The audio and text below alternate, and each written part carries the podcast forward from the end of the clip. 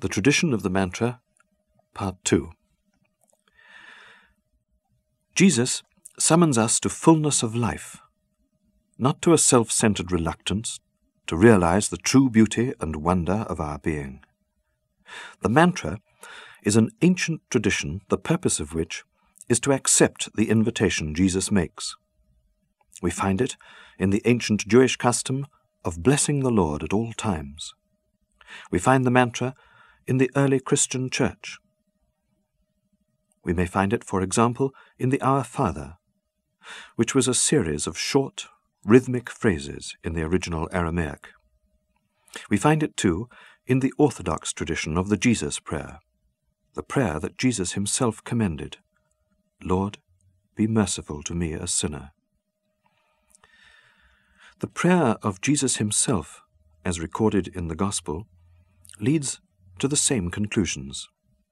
Lord, teach us to pray, his disciples asked him. His teaching was simplicity itself.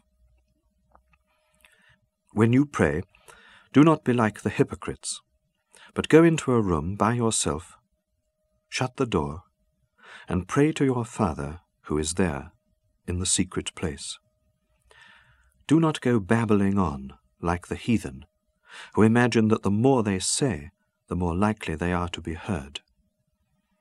Your Father knows what your needs are before you ask them. In the Garden of Gethsemane, Jesus is described as praying over and over again in the same words. And whenever he addresses the Father for the sake of the crowd, the word Abba is always on his lips the same word which St. Paul describes the Spirit of Jesus eternally crying in our hearts.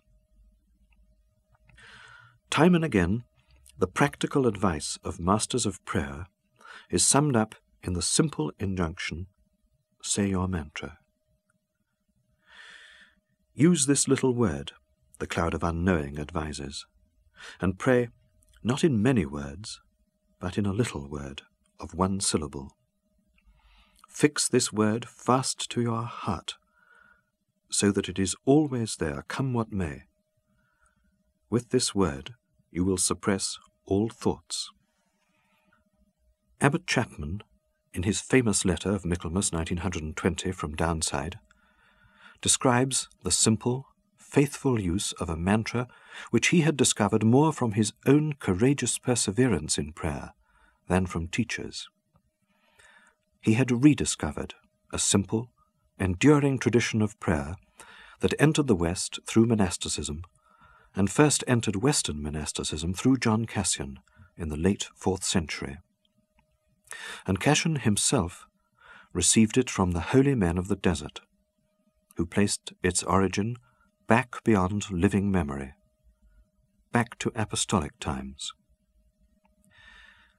The venerable tradition of the mantra in Christian prayer is above all attributable to its utter simplicity.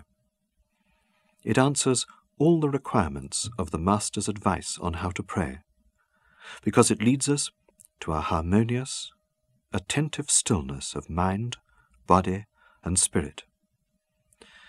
It requires no special talent or gift, apart from serious intent and the courage to persevere. No one, Cassian said, is kept away from purity of heart by not being able to read, nor is rustic simplicity any obstacle to it, for it lies close at hand for all. If only they will, by constant repetition of this phrase, keep the mind and heart attentive to God. And our mantra is the ancient Aramaic prayer Maranatha. Maranatha. Come, Lord. Come, Lord Jesus.